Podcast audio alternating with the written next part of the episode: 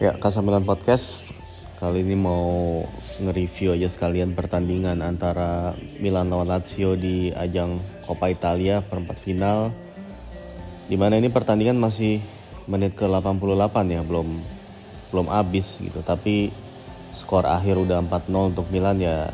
Anyway, kayaknya udah pasti ke seal ini uh, tiket ke semifinal yang akan mempertemukan Milan dengan Inter dalam tajuk derby della Madonnina lagi.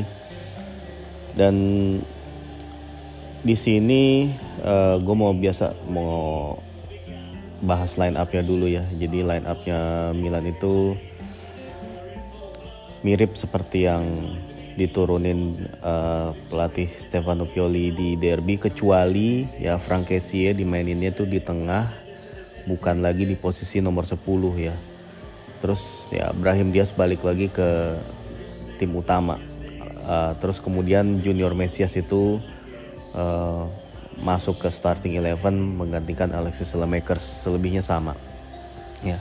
Sementara Lazio dengan formasi 4-3-3 lah Maurizio Sarri itu menurunkan Pepe Reina sebagai penjaga gawang uh, quartet backnya Elset Hisai terus kemudian Patrick uh, Luis Felipe dan Adam Marusic trio gelandangnya Danilo Cataldi terus kemudian um, Toma Basic dan Sergej Milinkovic Savic trio penyerangnya itu si siapa namanya Ciro Mobile, uh, Felipe Anderson dan Matthias Zaccagni. Nah ini pertandingan baru aja selesai dan ini confirm Milan menang dengan skor 4-0 ya. Gol-gol dicetak, uh, diciptakan oleh Rafael Leao di menit ke-24 lalu kemudian disusul Olivier Giroud mencetak dua gol di menit 41 dan 45 dan kemudian uh, di babak kedua satu gol tambahan dicetak oleh Frank Kessie. Jadi di sini Olivier Giroud juga uh, lagi on fire ya. Empat uh, gol dari dua pertandingan terakhir. Kemarin di derby dia nyetak dua gol dan sekarang dia nyetak dua gol lagi ke gawang Lazio ya. Di sini mungkin sedikit bahas uh, jalannya pertandingan dan juga ulasan taktiknya. Um, sebetulnya si Maurizio Sarri ini mainin uh, high press dan juga dengan garis pertahanan yang cukup tinggi. Ini memang maksudnya adalah untuk mempersulit sirkulasi bola Milan gitu. Dan uh, Sarri ini juga setidaknya memasang tiga, tiga pemain di belakangnya Immobile ya. Jadi biasa itu Safik, uh, siapa namanya Zakanyi dan juga si Philip Anderson tuh uh, dia ngepres, ngebantu press di tengah gitu. Jadi supaya gelandang-gelandang Milan itu sulit untuk mengalirkan bola. Dan akhirnya memaksa Milan itu mainin dari flank, mainin dari flank dari Theo atau dari kebanyakan dari Theo sih Calabria nggak uh, terlalu aktif.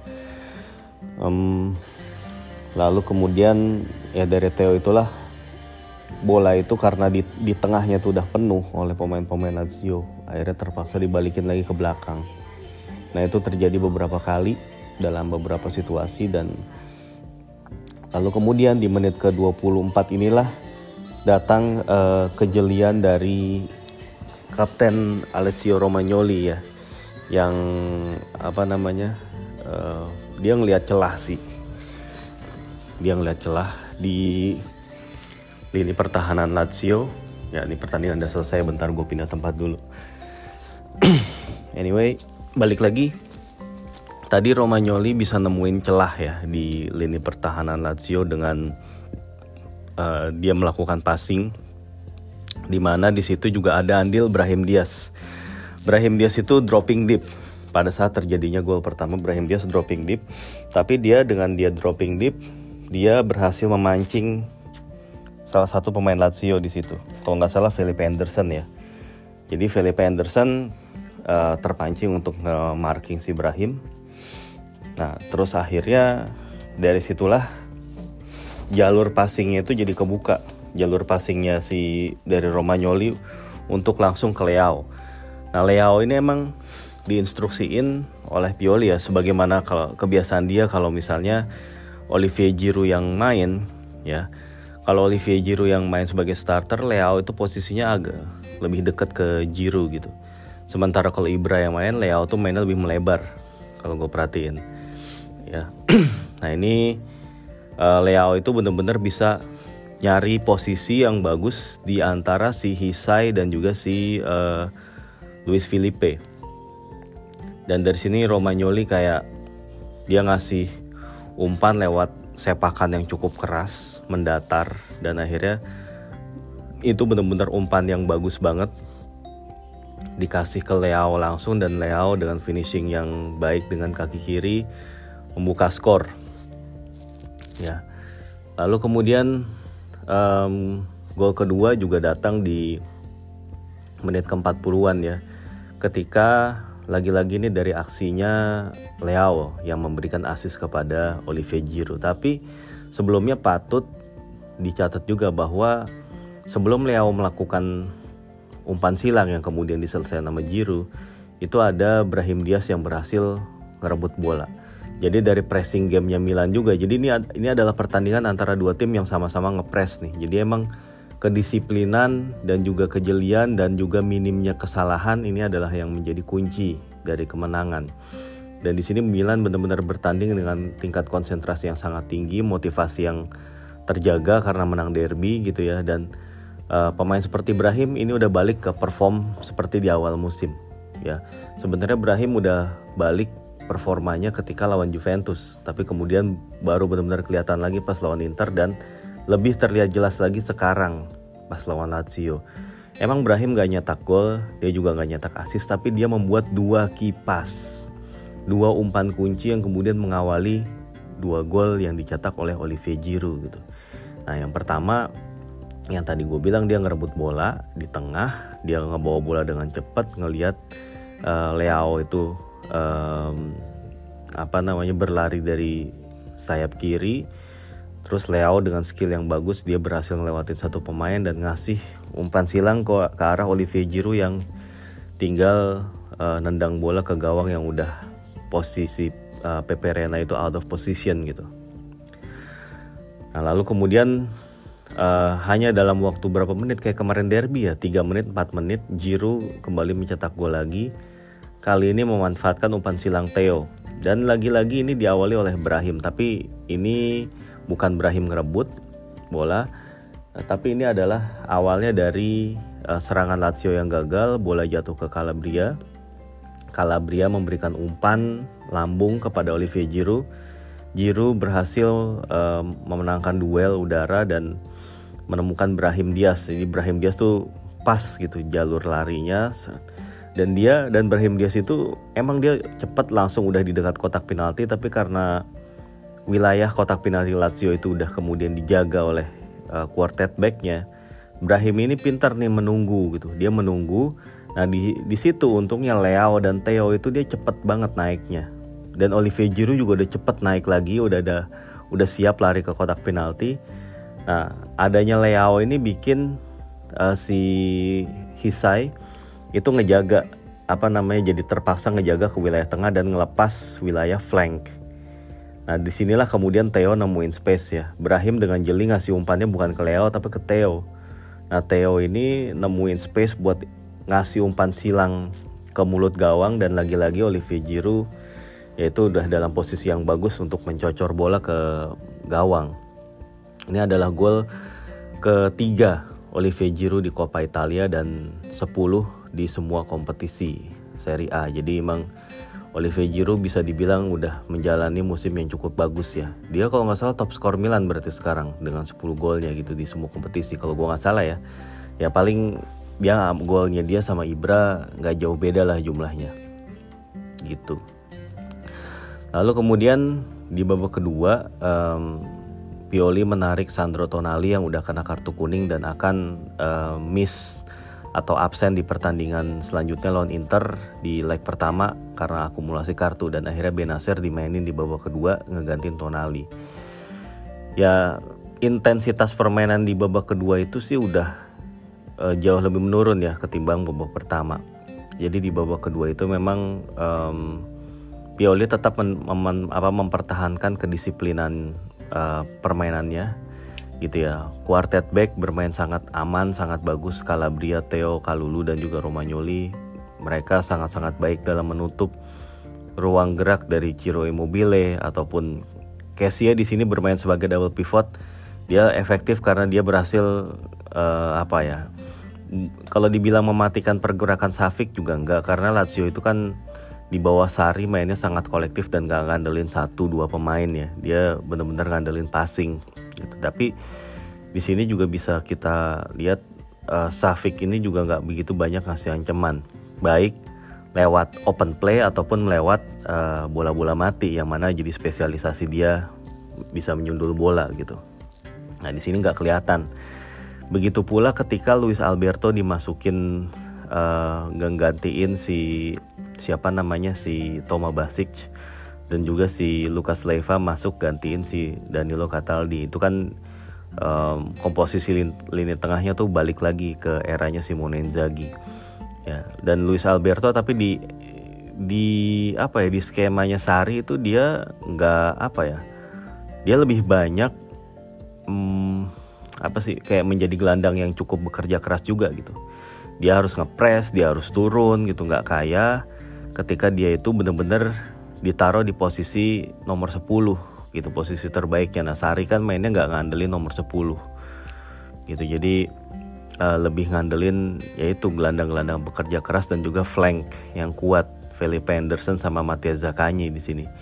Cuman emang uh, taktik ini juga nggak gitu jalan karena um, fullbacknya Lazio itu nggak nggak pada rajin naik ya si Hisai ataupun si Marusic nggak gitu kelihatan kontribusinya dalam nyerang. Karena mungkin mereka juga mewaspadai adanya pergerakan Leao ataupun Junior Mesias yang emang dua pemain ini cepat gitu. Jadi kalau fullbacknya terlalu naik terus ketika diserang balik sama Milan ini bisa langsung meninggalkan space yang begitu besar buat Leo atau Mesias. Dan itu risiko yang nggak diambil oleh Maurizio Sarri. Jadi ya di situ serangan ya ketika dia ngandelin sayap tapi uh, malah pemain sayapnya itu kurang dukungan.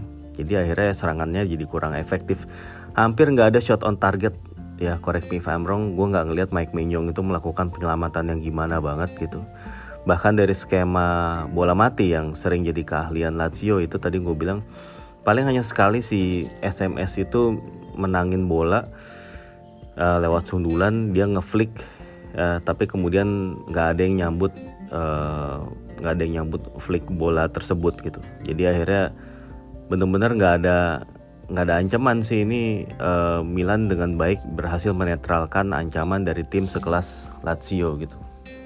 Lalu kemudian um, Daniel Maldini masuk ngegantiin si Leao dan si Ante Rebic masuk ngegantiin Olivier Giroud terus kemudian Makers masuk gantiin si Junior Mesias Nah ini kemudian dah uh, datang gol keempat ketika Maldini ngambil tendangan bebas itu terjadi kemelut uh, clearance yang dilakukan oleh Lucas Leiva itu malah jatuh ke kakinya Kessie yang langsung nendang ke gawang Peperena dan itu skornya berubah jadi 4-0 ya pas 4-0 ya udahlah praktis pertandingan kelar Lazio cuman yang penting ya udahlah jangan kebobolan lagi. Karena terus kemudian Ciro Immobile juga mengalami cedera ya ini hari yang kurang baik bagi Lazio emang uh, udah kalah Immobile cedera gitu. Dan di sini kita lihat pelatih Roberto Mancini pelatih timnas Italia kan juga menyaksikan pertandingan ini. Dia juga tampak uh, cukup khawatir dengan kondisinya si uh, Ciro Immobile gitu ya. Semoga aja cedera ankle-nya ini karena berbenturan dengan Kalulu ya itu nggak parah dan Immobile bisa cepet balik lagi lah gitu lalu kemudian apalagi yang mau dibahas ya? Gue rasa sih um, itu udah uh, tercover semua itu dari sisi taktik. Seperti biasa ya ini Milan yang seperti kembali ke form yang di awal musim ya. Ini juga seiring dengan baliknya performa Brahim Diaz jadi taktiknya Pioli terutama serangan-serangannya ya ini memang jadi lebih optimal dengan Brahim Diaz yang formnya bagus. Ya kita cuma bisa berharap uh, Brahim Diaz nih di sisa berarti berapa? 14 game lagi ya? Sisa 14 game Brahim itu setidaknya 90% ya 80% atau 90% di antaranya itu dia main seperti ini. Dia main bagus gitu. Berarti setidaknya di uh, di atas 10 game ke depan lah Brahim Diaz itu bisa main bagus. Sehingga kontribusinya itu terasa. Emang gak harus berupa gol atau asis ya pergerakan-pergerakan terus kemudian passing-passing dan juga inisiasi uh, dia dalam menyerang ataupun pressing yang dia lakukan ini sangat-sangat esensial bagi serangan Milan.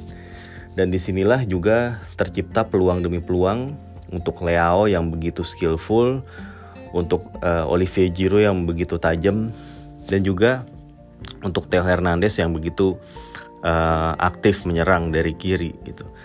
Dan di sini gue juga uh, menunggu perkembangan juga dari Ante Rebic ya. Rebic itu tadi kelihatan main masih kurang lepas, dia kayaknya masih belum masih cukup jauh dari uh, top performance dia gitu. Ya semoga aja dalam dua atau tiga pertandingan ke depan ya Rebic bisa balik lagi lah ke top perform di mana dia tuh bisa tajam, bisa nyetak gol dari berbagai angle, berbagai situasi.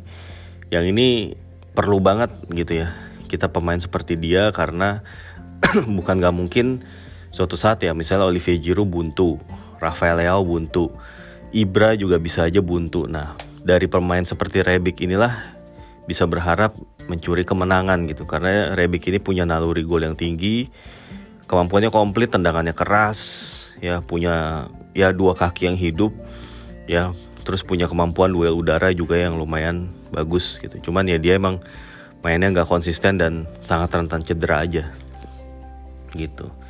Kalau nggak salah Rebic itu udah absen di 11 pertandingan dah di musim ini. Ibra kan absen 8 pertandingan, Rebic itu 11 gitu. Jadi emang ya situasi yang sangat-sangat kurang menguntungkan buat dia gitu. Tapi ya kita berharap di 14 pertandingan sisa musim ini ditambah lagi Coppa Italia ya Rebic bisa regain lagi formnya dia begitu juga Brahim Diaz karena ketika dua pemain ini top form gua rasa Milan itu sangat akan sangat tinggi kemungkinannya untuk menang gitu. Oke, uh, gua rasa sampai di sini dulu aja pembahasan gue uh, terkait review uh, Milan Lazio di babak perempat final Coppa Italia dan sampai jumpa lagi dalam episode-episode selanjutnya dari Casa Milan Podcast. Ciao.